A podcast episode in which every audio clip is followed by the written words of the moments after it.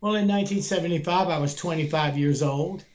I thought I was the toughest, most narcissistic, um, egomaniacal bad boy. United States Marine Corps, working for various programs, you know, not religious, not any of that. I thought I was the center of the universe. And one evening I was sitting down as Mr. Somebody and I was holding the telephone to my ear, and that was when you had landlines back in the day. Mm-hmm. And lightning came down the phone line. It hit me in the side of the head. It went down my spine. It welded the nails of the heels of my bass regions to the nails in the floor. If it hadn't grounded by welding, the, by welding those nails, I would have exploded. It threw me in the air, slammed me back down, breaking the bed, bed frame and I was burning and on fire and I could not see. Wow.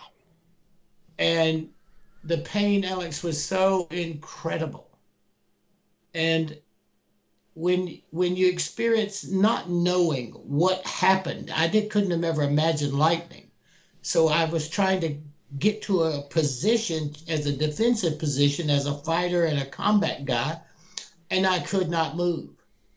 I could not move and I couldn't see where I was. And my God, the pain, every nerve ending was burned. I mean, I have pictures of what I looked like eight days after that, and you can see what it, oh. the spine, my bruises down my spine, every vertebrae had a big bruise on it where it had just twisted me in the air. And then all of a sudden, I lift up out of my body. I could see. I wasn't in any pain. And it did not matter where I was, I was not down there anymore. And I'm looking around and seeing that everything is vibrant. You would think it was solid, but nothing is really solid. It's like the matrix, it's just not all those numbers. And everything has a certain resonance and a frequency. And I was looking at all of that, and somehow I knew I knew this place better than I had known that 25 year old punk where I was now. And I watched them. The guy on the other end of the phone was a corpsman in the Navy. He came straight over. He lived really close. Uh, my girlfriend was just to take a CP, uh, CPR course. And so she was pounding on me. And then TM got there and they worked on me. Say, call the paramedics, went next door, call the paramedics. I'm just floating around. I'm looking at everything. I'm so disconnected from it. You know, and this is going to happen to everybody, Alex. You'll be so happy when your time comes that you won't know what to do with yourself. And the biggest thing that people do is grieve about losing you. Well, that only slows you down. It only holds you because you stay connected to them instead of them celebrating your life. So I watched them load me in the ambulance, and I figured I better go with me, okay, because it was a new and interesting reality. So I'd better go with me. So I cannot figure out how I was floating above my the paramedic working on me, and I and I I had visual range. I don't know how that possibly worked, but I did. And then the guy said, "He's gone. He's gone." And I thought, "Well, gone where?" I mean, the paramedics here, the lumps down there. Where's anybody gone? And then over my left shoulder, this spiraling tunnel and it was moving whether I was moving or not, and I could feel myself being pulled down it. And I would move down this tunnel and I come in this place of bright, brilliant, beautiful light. You know, everybody will have an inner knowing, Alex, that they've been there before and that they know this place. There is no fear. And a lot of times when people have fear at the end of life, someone that they trust and know comes to get them what people don't understand is all of this led me to become a hospice volunteer. I've been a hospice volunteer for 42 years, and I have more than $34,000 at the bedside, and I've been with 2,010 people going from this world to the next, and I've been with 348 people taking their last breath, and I spent the last 37 years in the VA dying with veterans. So all of this was so impressive to me of what I saw and what I witnessed and what I went through that it transformed my life You know, it just transformed it because we are great, powerful, and mighty spiritual beings with dignity, direction, and purpose. You were that before you got here, and you will be that when you leave here. You take on these psycho- social psychological identities to achieve certain goals. Both you're chosen to come here and then you choose to come here. So I get down to the end of this tunnel in this bright, brilliant, beautiful light. And this is another one of the issues I have. I look down to see my hand, or I was going to look at my body because I'm steady. I'm in this place. There's not all that just going on with that dead guy. And I look at my hand, and my hand was not there. And then as I focused, my hand appeared, and I could see my hand. It's not like Michael Jackson with the glove on, but it had a shimmering essence to it. And then I saw a being, this, and that's the only thing I could describe these things as a being, a radiant being. I can understand why people think wings because of the movement around that body as it was moving toward me and my hand disappeared back into that shimmering silverness as I focused before I left and focused on the being coming toward me. When this being game came to me, a sense of safety and calm rushed over me. And I always say it like this you know, when you cut your knee and you're and you're four years old and you run to your mother and it's got blood and she picks you up and sets you on the washing machine mm-hmm. mm-hmm. and she's to fix it you know what that feeling is the feeling no matter how old you are that's the feeling that you get that loving compassionate sense of safety and then i had what i think is the single most important thing about the near death experience other than it does happen which confirms without any question that no one dies. It will not happen. And how do I know that? I have been dead three times. I've had one death experience, and I've had four near death experiences. Dead, struck by lightning, dead for 28 minutes, completely paralyzed for six days, partially paralyzed for seven months, two years to learn to walk and feed myself, passing out, taking steps, breaking my nose, blood, pulling my shoulder out of socket, trying to push the button on the door to get to open the door, and I just black out and hang there for three hours until my dad comes by, pulls my shoulder out of joint, breaks my collarbone, and I'm still hanging there. Well, back in the tunnel. So, this being the most important thing that everybody has to understand is the panoramic life review you. And this is concurrent in most near death experiences. You will see your life pass before you in a 360 degree panorama. You have missed nothing. Then you'll watch it from a second person point of view as if you were your own best friend. So you can see how silly you are how funny you are and how unserious you are okay then you literally become every person that you've ever encountered and you feel the direct results of your interaction between you and that person. Wow. And then there is a question, and I'm going to use the term God because there's no word. God is a German word, but there is no word for it. Then this divine essence asks you a question.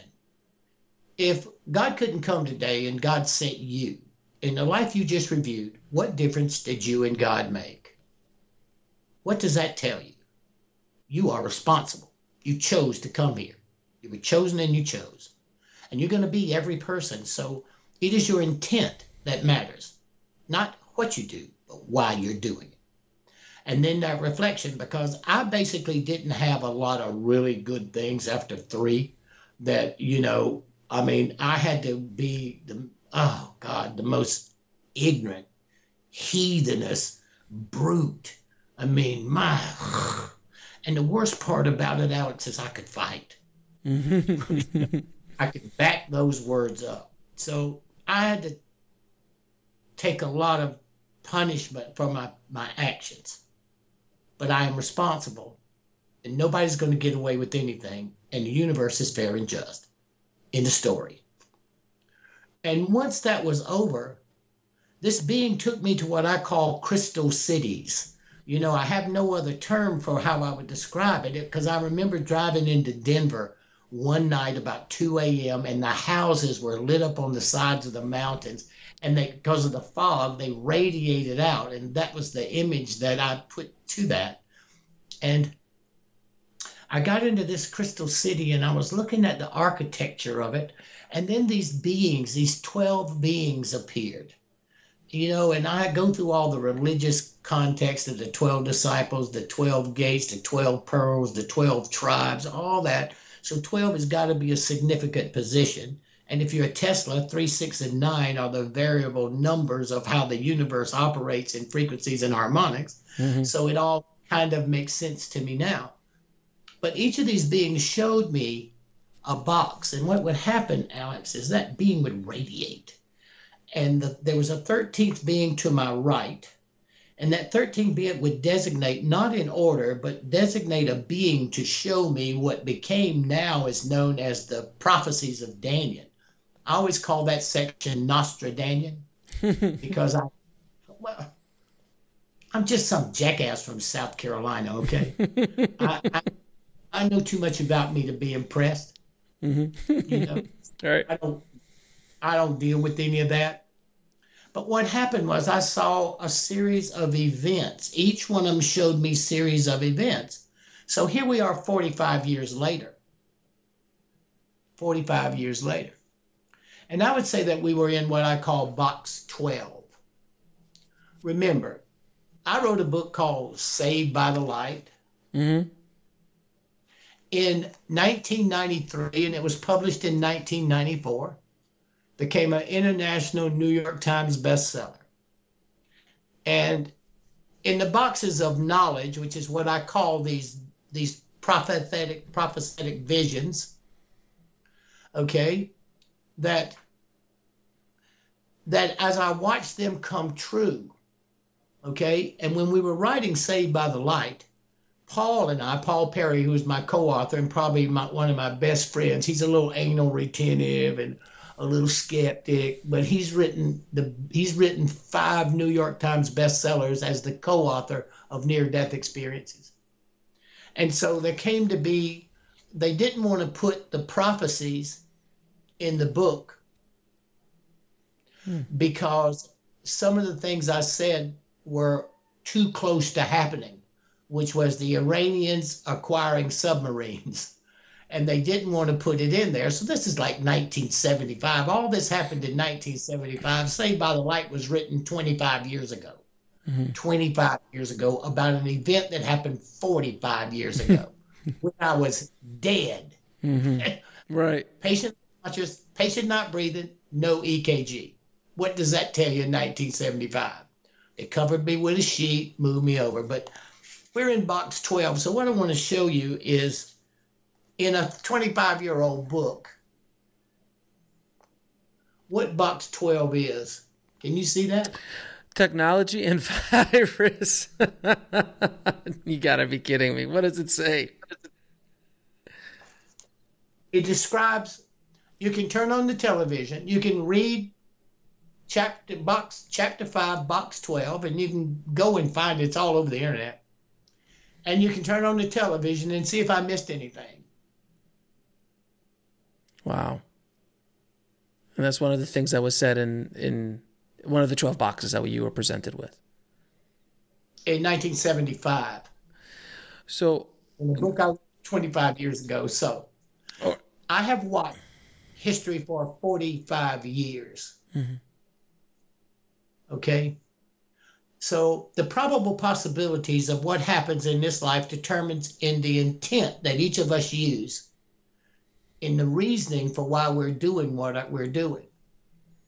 And when you start focused on being a physical being as opposed to a spiritual being, love thy neighbor as thyself, do unto others as you would have others do unto you, you know, the basic core nature of acts of love, kindness. Because when you have a panoramic life of you, and everybody has one, you're going to see the little things. The little acts of kindness, the smile, the pat on the back, it's going to be okay. The the dollar on the guy on the street, the, those things. I mean, uh, you know, people have to understand when you're a great, powerful, and mighty spiritual being with dignity, direction, and purpose, The only thing that can ever go wrong in your life is you allow something to affect your dignity, which skews your direction and your purpose. Well, anybody who's ever read Saved by the Light or have ever watched my life for 45 years knows I know what I'm supposed to be doing, and I have given my whole life to death.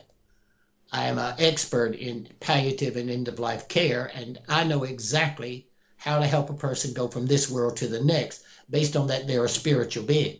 I don't care what your issues are. I know how you celebrate it and how you structure it. And I created the Twilight Brigade, one of the largest end of life care volunteer programs for dying veterans in American history. And I have died with more veterans than any other person alive. So when you find out what your mission is and you seek that as a spiritual being, which the nature of box 12 is to keep you from being able to do that.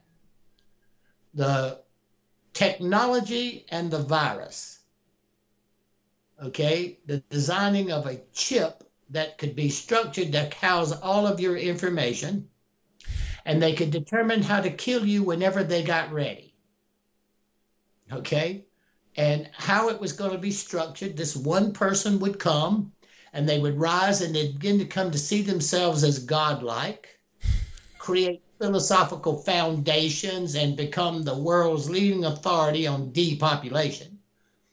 And that everybody was mandated to have a chip patent 060606. Mm-hmm. Sounds familiar. Mm-hmm. So I have watched life for 45 years. And what people have to really understand now is they're scared to death of something that will never happen. Well, I laugh all the time because I in in my near death experiences, my one death experiences and my other near death experiences, because of damage done to me from being struck by lightning, I've had to have open heart surgery, brain surgery, and open heart surgery. And then after this last open heart surgery, because I had an aneurysm under my aortic valve, I I went into surgery. They only gave me uh, maximum of 10 days. At least that's what the doctor told my brother, my sister, and my wife. That I had about 10 days. And she said that the scar tissue and damage on the inside of me was unbelievable. And that no one would ever be able to go back in there no matter what because of what she saw. She couldn't figure out how I'd lived this long. Well, she missed it. Five days later, on a Sunday morning at 2 a.m., I went into cardiac arrest and they had to resuscitate me.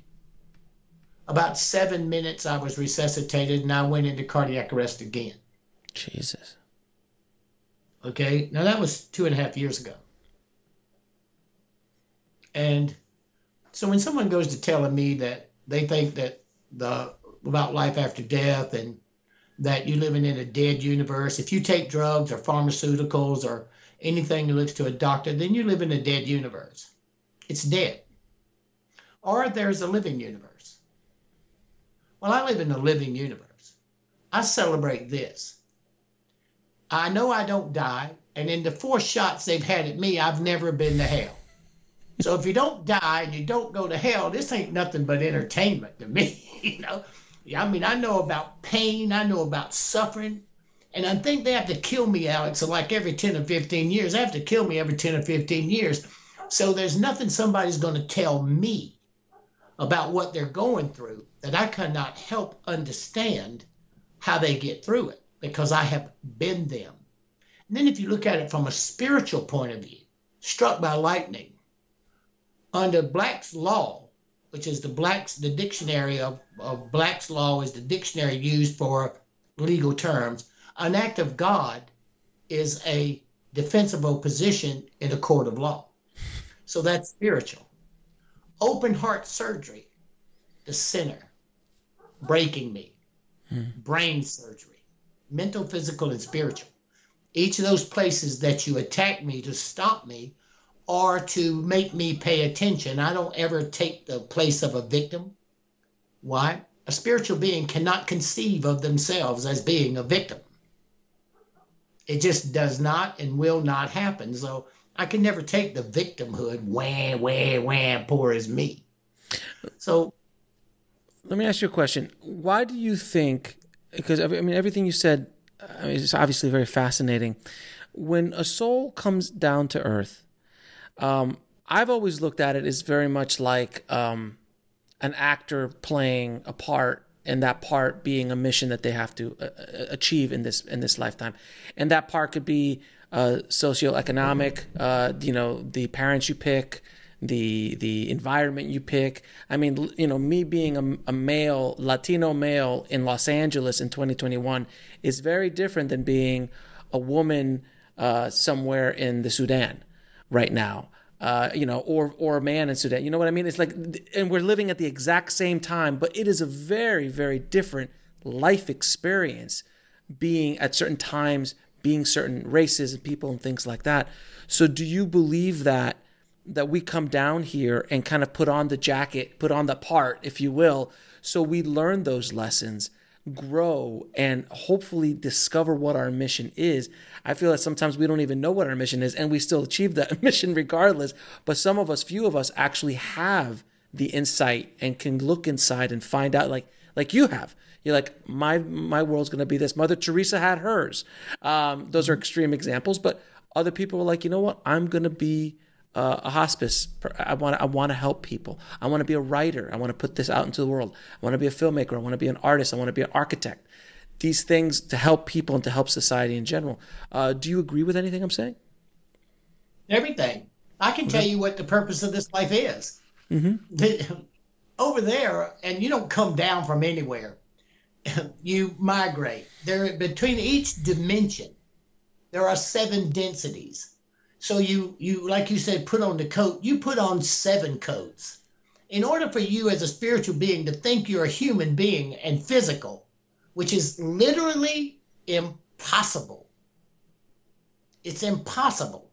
Because if you if you look at the the physical world, Alex, it's based of Planck spheres, which is the sub sub sub sub sub sub sub sub subatomic particle that makes up atoms. Mm-hmm. If you atom under an electron microscope, it's 98.99999% empty space. Right. Well, what some molecules is a bunch of atoms. So if you take a molecule and you put it under an electron microscope, it's 99.99996% empty space. And molecules make up cells. And you have tens of trillions of cells in your body. Well, if you put a cell under an electron microscope, it's 99.99999 to infinity empty space. So today's physics, an electron microscope, proves you are not even here. It's energy. It it proves, but you have never left heaven. The insanity is to think because of pain okay, so that you can measure this atmosphere and not be damaged by it, pain. And then we create psychological and emotional pain, mm-hmm. okay? Yeah. And then you create religions and things that get people to sin and to think like all that. And tribes you, and all that stuff. Right? You had to be chosen to get the opportunity to come. And then you co created the world that you would walk in. The meaning of life is to practice being a God. So people say, well, I'm, you know, I'm, this is all punishment and blah, blah. Okay, well, make a list of everything that you pray and hope that God is. Write it on a piece of paper. And then look and see how many times per day do you get a chance to be one or all of those? All day, every day. You get a chance to be what you hope and pray that God is. So, what's the meaning of life? Practice being a God. So the opposition to that is to keep you from focusing on that by creating it costs you to live on the earth. You have to pay to be here. Mm-hmm. And you really don't own anything. You pay taxes on the property or they take it away. Okay? You don't really own anything. So when you start buying into those stories, Alex, that's the trap. That's the trap. And once that happens, and look at the world we're living in right now, people are scared to death of death, and they are being frightened on a regular basis. And they have to know that it doesn't happen. It does not ever happen. You are not going to die. And no one ever leaves you.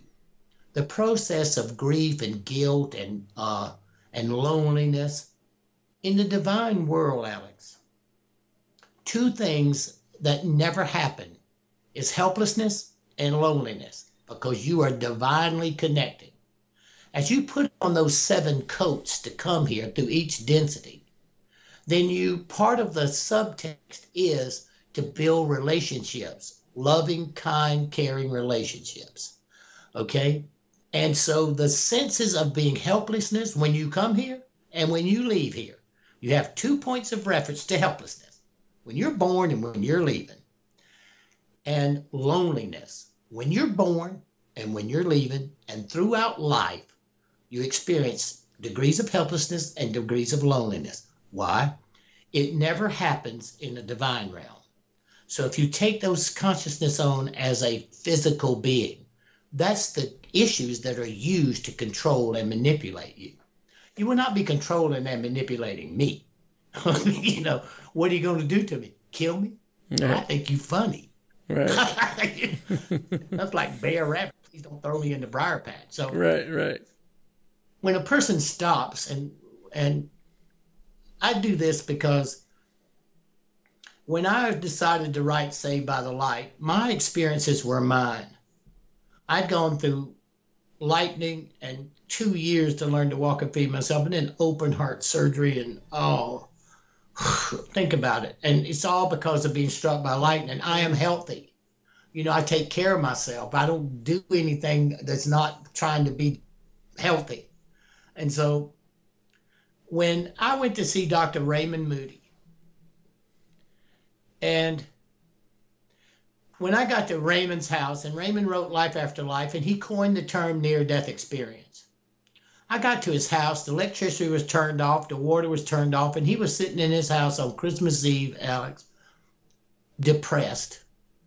He had literally been destroyed by his own world, the world of philosophy, a PhD in philosophy, and a forensic psychiatrist who coined the phrase near death experiences because he started researching people with cardiopulmonary resuscitation and people being brought back. The biggest crisis that the that the medical field has, it's because of them we come back. Those people say there's nothing and no life after this, with their advancements in understanding chemistry, electro interference, and resonance and drugs and understanding the body, they can keep you alive longer than you're supposed to be here. And what happens is they are creating ways that we can re enter the body. But I think that that's God playing a practical joke. Okay, well, if you think there's nothing after this, all right, well, I'll send four or five of these crazy son of a bitches back. Okay, people say, well, Dannion, why do you think you were chosen to give this great message? It's very easy. God was scraping the absolute bottom of the barrel. he said, well, I'll tell you what, let's go find us a jackass and let's pile it on him and see how he handles it so that's how I got this job. you know, the one thing, the one thing I've, I, I, as we're talking, the one thing that's just, just vibrating off of you, is your fearlessness, and it's because you have an understanding in your own world. Knowing. A no, excuse me, that was a better word. A knowing in your own world about what this is all about, and that confidence just comes off of you that you're like, oh, I'm good. Like I know what happens. You know, I'm I'm trying to help you guys out.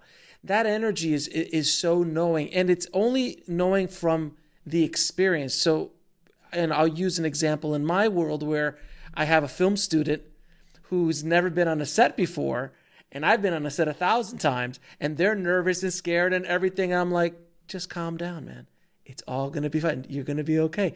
But they are building all this stuff up in their head. And I'm like, no, man, I've been here a billion times already. You'll be okay. And you teach them to walk through the, you know, walk through this minefield that they've created in their own mind. And I think that's what generally society has about death and about that. Cause I, I told my wife, you know, and I told, you know, my, end of life, you know, uh, ritual, or I forgot what the term is. You probably know better than I do, and my wife knows it because she works in the field.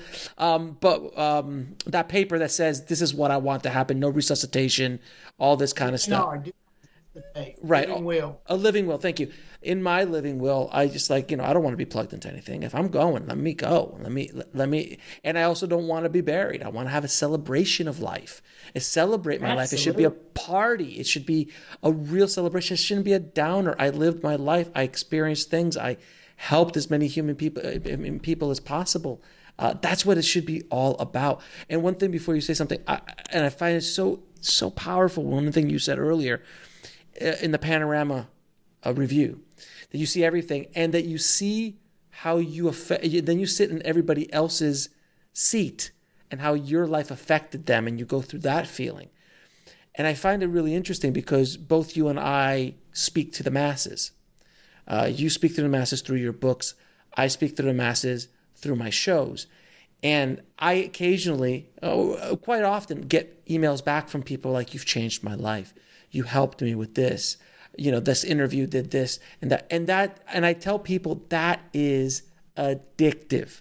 It is a drug for me now. I live for that feeling. I'm like, okay, I'm now going to dedicate my life to being of service because I see what effect it has on other people. And anyone listening out there, um, you don't, if you're thinking about writing a book or doing something that could help somebody else, do it because you have no idea what impact you will have. If one person reads a book that you've been dying to write for the last 20 years, you can change one person's life. And you and I have been blessed with changing hundreds of thousands of people. If our if my numbers if my numbers are correct in my data, as far as my analytics are concerned, a lot of people have listened to me over the years on my shows. So it is so important that once and I told you this before we started, once I gave myself to being of service, my entire life changed. Economically, um, relationships I was able to make, all of it changed the moment I stopped asking and taking and I started to give without with and this is the key without wanting anything in return. I put out a podcast for free. I don't charge for it. I make my money other other places and, and money comes. I don't worry about that. But I give 95% of what I do away for free because I truly want to help. And anyone asks for anything, they, I always say, hey man, there's about 7,000 hours of free content you can listen to uh, and never pay me a dime, and that's completely fine. And if you can't pay me a dime, great. But that's that's the amazing thing about it. I'm sorry, I went on a little bit of a tangent there, but I, would love to hear what I you support, think about that. I support you. Look, I'm doing this show. I, I I have mastered this technique because a person who's in transition has nothing to give me. Right. They will soon be gone. But from working in the VAs and in what's called the CLCs, the nursing homes, some of these people I have known for 10 years. Right. And I watched their life because their family dropped them off and just left them. And they have nobody. They're dying alone. And now this has become a psychology. There's two things that I want to thank the devil for on this podcast. And number one is this I'm a 71 year old Southerner. And I have seen racism and bigotry growing up in the 50s that I can't believe it. And the, society, the psychology that's being played today is that of the 1968 Nixon playbook of politics to create racial divide. And at 71, I can look and say, my country is not racist. No matter how hard they try, no matter how hard they try, they cannot make us a racist nation. I thank the devil for that because I think that that's what's occurring. Number two, I am also thankful that my parents have already left this world. Because if you think that you could keep me from getting to my mother and my father at the time of their transition or when they needed me, you have lost your mind. You have lost your mind. And no matter what, you better figure out a way. Because at the point where you cannot gather as a church and talk to each other to find comfort in relationships, to where your mother or your father is sitting alone and by themselves locked in a room in some nursing home, for anybody to think that there is any reason for that to happen is a fool. And I mean it. Why? I have spent 40 years watching people be abandoned, you know, helpless and abandoned and alone, and no one calls them. The only person they see is me.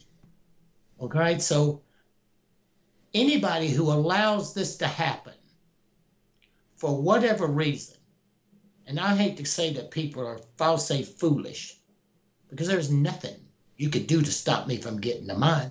And if I was the old Dannion, I'd just thin the herd. the new Dannion has to make bail. You know, I always the, the new Dannion's, I have no problems. I said, you know what guarantees justice in America? Bail. I'm gonna get out. Okay, and I'll be right back. It's so interesting that that that the um, the universe, the higher being, whatever name God, whatever name you want to put on it, chose you for this for this journey, for this message.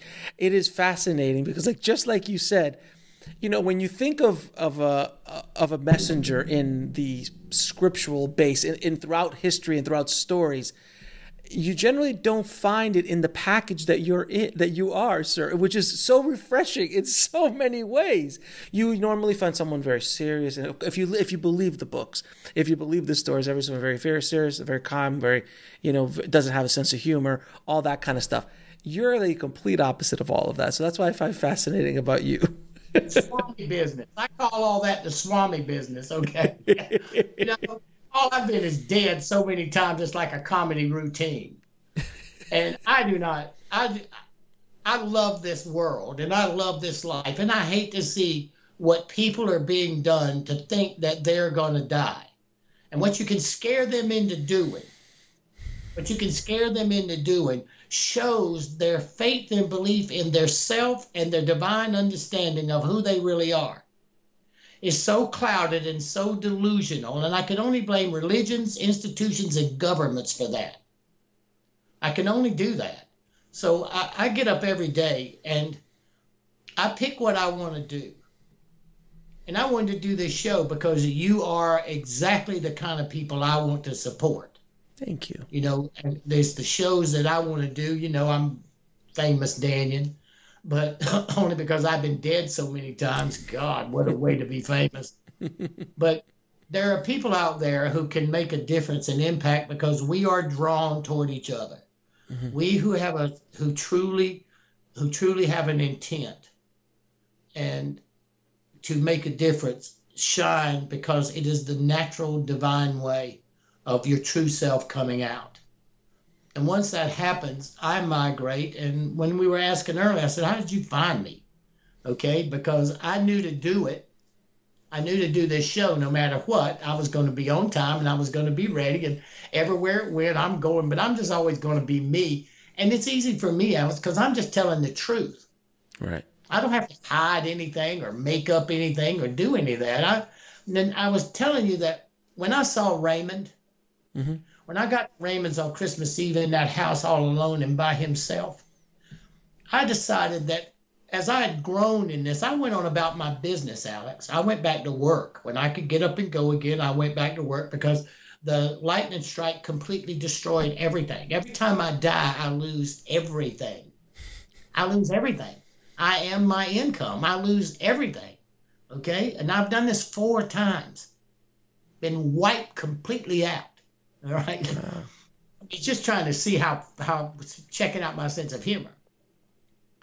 But all the people who had this experience in the early years, Alex, they had nobody to talk to. Right. Raymond created a way that there was a place that they could frame what had happened to them. Because if they talked to their minister, priest, rabbi, right. They told them to go tell their psychologist that. They go tell their psychologist that or psychiatrist that. They tell them to go talk to their priest or rabbi or minister about it, okay? So Raymond was broken. I mean, he was down. And I decided that I would write Saved by the Light and I would put the boxes of knowledge in there because I wanted people to pick on somebody their own size. You want to attack somebody? Well, you just come on over here and get you some. you know, don't be pushing around a little philosopher. Raymond is a little, he's typical psychiatrist. You know, there's always something wrong with them. Mm-hmm. But it's a wonderful, loving, funny human being. And all his friends was dead. Socrates, Plato, you know. you know by a couple years, by a couple years. yeah, that's Rain. That's I always called him the Rain Man, Alex, because of his personality. But I mm-hmm. needed people to pick on somebody size. Come on over here. Let me write this book. And Paul sat down with me and I wrote it. And Paul did a really good job, Alex. I mean, what I know and how Paul, who is one month older than me, mm-hmm. we're the same age, grew up in the same time period. We're completely opposite. We don't agree on anything. Okay. you know, he's, but when we sit down and write this, and like now, we're working on projects now because now box 12 tells me now is the time to strike, which moves into the final vision. I am finally about to finish a 45 year adventure. Okay, because I know what I'm supposed to do. You know, it's waiting to time it in the sea. And so, talking to Paul, it's funny how all these years 25 years of being close friends, 26 years of being close friends, but with nothing in common I thought Paul did an excellent job of taking my notebook. So I wrote all this down in 1976 in nifty spiral notebooks because I could start to write again. You know, I had to walk and eat and quit wetting, wetting myself. And I had to put clothes when I'd roll myself off on the floor. I had to put clothes, clean clothes, and a wet rag and those those wet towels. So if I didn't make it to the bathroom because making it to 10 to 15 feet to the bathroom was like a serious effort. And it was painful. And i a lot of times i didn't make it. You know i didn't make it. So coming from there and looking at people who've had this spiritual experience and with no one to turn to and they was turning to raymond and raymond's world had crushed him. Mm. well i decided to write the book and get into the swami business and do my part, you know, to do my part. And because people need to know they are divine. Yeah. They're great, powerful, and mighty spiritual beings. And if you don't lock on that, you will be led astray. You will be manipulated. And the day you think you're physical, although quantum theoretical dynamics can literally prove you're not here, mm-hmm. science and prove that you're not here. Right. Atoms, molecules, and cells. What are you made of? Atoms, molecules, and cells. Well, what's inside of a cell, atom, and molecule? Nothing. nothing. Right. okay. So, so, I think I, I think that every I think so many of of us I mean, I'm I'll just use my my journey as an example. I focused so much throughout my life on the physical, physical things, physical uh, attainment. Um, and I always was somewhat of a spiritual person, um, and and definitely you know believed in a higher power and and all of that. But only as I've gotten older, um, and I, you know I'm now only after you know getting to this age and and and all the things I've experienced over the last five or six years doing my shows, uh, I started to realize to let go of stuff because stuff means nothing at the end of the day. It absolutely means nothing.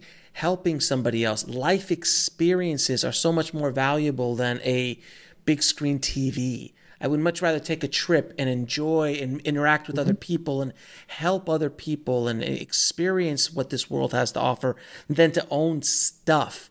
And slowly, have, sh- huh? have you ever seen a U-Haul on the back of a hearse? That's a great, great. Oh my God, I'm gonna steal that. That is an amazing. That is an amazing statement. Have you ever seen a U-Haul in the back of a hearse? It's absolutely true. But yet, most of our lives we're focused on obtainment, on stuff, on the, you know the next big gadget, the next big thing, and that's what we're constantly being bombarded with through television and media, and and even your peers are constantly like, "What do you have this or do you have that new thing or that?" I had my last iPhone I had for six years. it worked. I didn't need a new one. I didn't need a new one. I just bought it. I finally bought the other one because it finally broke. I'm like, okay, it's time to buy a new one. I'll have this one probably for another six years. you know, it's like. I mean, people have to get it. You have been pulled outward. The, the ultimate goal of what you're living in, based on the boxes of knowledge from 1975, mm-hmm. there is an ethereal level of consciousness that exists in you, those quiet meditative moments where you put your feet in the grass or you at the ocean or up in the mountains, that negative ion charge that connects you to your divinity. By pulling you outward, by creating blockchains, by making the phone everything, to create cryptocurrency, then they can create a way to control you. Just like when Jesus drove the money changers from the temple, everybody thinks that means that you're not supposed to make money being spiritual. But if you read it, what it says was the difference between Roman money, which if you bought something under Roman occupation, you had to pay for it in Roman coinage. And the difference between shekels or whatever coinage that they used, or the value of a gold or whatever the bartered exchange rate, was so insane. You got for every hundred things that you had, you got one Roman coin. So when Passover and the celebration came, it would break you in order to follow the traditions of the Hebrew culture created by the Sadducees and the Pharisees. Mm-hmm. So, what Jesus was rebelling against was the rate of exchange, not about making a living. Because that way it's been construed for you to lose a certain value. I think saving the world is a profession. Mm-hmm. Okay. And when you dedicate your soul, the point that a person has to watch for it if you start out with an intention to achieve something, there is a very fine shift in frequency that that intention becomes a motive. And right there is where the trap is, right there is where the branding is, right there is where the selling points are, right there. Okay? I can detect it instantly because some people are enlightened. I was enlightening. And I opened up I opened up the sensory perceptions about stuff that I can tell about people. You know, I can tell about them. Just like I said, when we started this conversation, I was just making sure I was right about you, and you have reinforced it in this call. So we all have to stop and realize that what you're the most afraid of will never happen. Mm-hmm. You will never die. And if I didn't go to hell, nobody's going. Okay.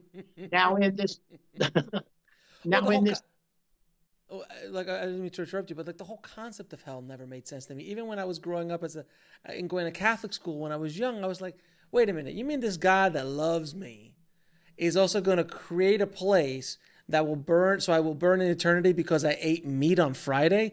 This doesn't, or I pork on Friday. This doesn't make lo- any sort of logical sense whatsoever. Oh, and I can I could also I can lie to somebody and also go, go kill somebody and then go get forgiveness uh, uh, uh, and confession and we're clean. Like this doesn't make any sense. So that's why I was always searching for something else. It's a cra- it's crazy. No problem. You are responsible. The Panoramic Life Review, the Hall of Records, the Great Book of Judgment. Okay. Well, let me tell you who judges you. You judge you. Who you think knows more about you than you? You. Nobody. Okay? You are the judge. It's just it's a higher level of your identity that's judging you. You take mm-hmm. off the uniform of being Dannion or Alex and you get back to being who you really are. And then you check it out and see how stupid you could have been or how gracious. Did you ever see the movie Meet Joe Black with yes. um with Brad Pitt when he when it was death coming on death on vacation essentially? I feel that it's a lot it's very similar to us. Like we're on a human physical vacation but what we really are is divine souls divine energy. And this is just we're just stuff. here this is just stuff. I look at like i love meet joe black for that that reason. It's like oh i'm gonna put literally put on the the, the meat skin uh, coat and and just go and experience the physical but death always knows who he was. He never, never at one point thought that he was anything but. We don't have that ability, most of us at least, don't have that ability to understand that we are divine creatures. And we have such immense power inside of us that we are not even remotely tapping into. But when you see these masters um, that are able to do it throughout history, the Buddhas of the world and and the Jesuses of the world, and these kind of masters who are able to finally tap into that and try to share it with all of us, is uh, is fascinating. Well, always remember, Alex, you're here practicing being a god. Okay, right. but let me tell you the coolest stuff about it. We're heroes. When you come here, when you're chosen to come and you choose to come, you're considered a hero in the next seven levels. You know, in Genesis it says there are seven. Uh, Genesis has seven levels. Mm-hmm. There are seven heavens. Okay, it says it in Genesis. Well, in each of those, at least five of those levels, because I have seen four in my life. I've seen each time I went over there, which I've been over there now four times. Each time I went over there, I, saw, I went to a different level a different place to explore it, to understand it, to look at it, you know, and then I write a book about it, you know, because I need people to say, hey, look, stop. Here's Dannion. I'm not going to lie to you or tell you some old BS. I'm not going to do that. Because if I'm going to have a panoramic life of you and I'm going to be every person I've ever encountered and I feel the direct results of my interaction between them, for me to be lying to you would make me completely insane. Well, I'm pretty crazy, but I'm not insane. Okay. and the other point is this when people understand, when they say, Well, Dannion, how in the world can you be a hospice volunteer? Do you know, Alex, what it's like to be able to be looking in the person's eyes who's lying there and they've been alone and by themselves and suffering from Agent Orange and they're dying a horrible death? To be them and to be able to see in my life review, to be able to see them looking up into the eyes of the divine because I'm there and I'm holding their hand and I'm talking them through it and I'm telling them what's going to happen and how it's going to happen. And to be able to have that in the panoramic life review, it's very easy for me to be doing what I'm doing. It's so easy because I have seen myself as the representation of divinity in panoramic life reviews. And remember, I've been through four of these puppies. So the worst thing about a panoramic life review is it doesn't pick up where you just left off. You got to go through all that evil crap you did again. So it, it does that so that you never get too unreflective about your growth. Right. So yeah. if people wake up in the morning and set a series of goals, and at the end of that day have a life review, their life will organize when they're in the sleep state. You know, when people say, when I was looking at theoretical quantum mechanics and the string theory, and in this part of the string theory, there's the chaos theory, and in the chaos theory, there's the multi universe theory, which I know is true. So people said, when someone told me that we're living 11 to 17 simultaneous lives in the multi universe theory, I said, well, damn, no wonder I wake up so tired in the morning because I'm exhausted. In those other places, because I've been having here, whoa, let's party on what, Alex? Let me apologize for not being solemn and serious. You know, but you know what? What you see is what you get, and worse. You know, look, there's so much fear in this in this world, and I think in the human condition, we're entrenched with fear from the beginning. I mean, I was, I was yelled, I was, I was told about, you know, hell. And i remember when i first heard about hell i was terrified. It was just a way of control. It was a way of controlling a, a rambunctious child. Um, and and we're constantly being controlled and we're constantly trying to be you know fear mongered too. And it's only the people who can really kind of cut through all of that bs look inward and understand their true nature and true identity that can really kind of help not only walk the, the path themselves but hopefully enlighten people around them through the work that they do or the, the things that they say or the books that they write or the movies they make or whatever whatever way that goes out there um, it is is really uh, interesting. I wanted to ask you though do you meditate? Yes. Yeah I, I, I figured as much. I'm, I'm a very big meditator myself. I, I try to get in at least an hour or two a day if i can um, and i've been doing it for and when that started and I finally started to get into meditation, that's when everything also started changing. It was oddly around the same time I started doing this. Uh, it, was oddly around that time where these two things started coming together. I started meditating more and more, and my shows started to grow more and more, uh, and and my business and all that started to grow more and more. And uh, I think that without meditation, this is my feeling. I'd love to hear your thoughts. I feel meditation is the way that you can connect to the divine in a, in a very profound way and you can find the answers. I've gone into meditation with questions and come out with answers many, many, many a time. Uh, so anytime I have a big, deep life, quote unquote, problem, I'll go in, I'll ask the question, and nine out of 10 times I get the answer within a few sessions. Question. Now, I want to ask you one last question. Why is, what is your soul's mission in this life? To create, uh, to create the fact that no one dies and that I have successfully gotten up from the dead. And I have done this with without any chance of surviving. Two and a half years ago, there was no chance. My my brother and sister and Catherine were there to tell me goodbye because that was the story. Mm-hmm. That aneurysm was going to burst, and that was it. And the surgery, because of how weakened my body is from the lightning, then they didn't have a chance. They couldn't even find a doctor to do the surgery. Nobody wanted to try it because I guess it messes up their record if I died on the table. When I came out of it, when I came from, when I thought, what is this? I come from open heart surgery into intensive care. I have no blood pressure, none. Wow.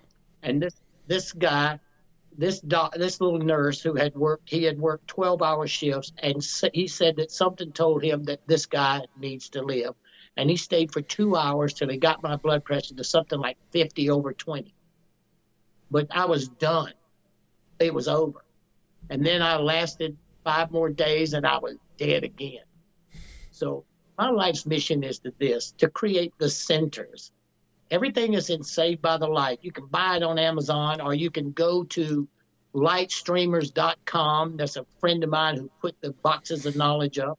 And you can read chapter 12, box, box 5, I mean, box, chapter 5, box 12, and then the final vision, which is the centers.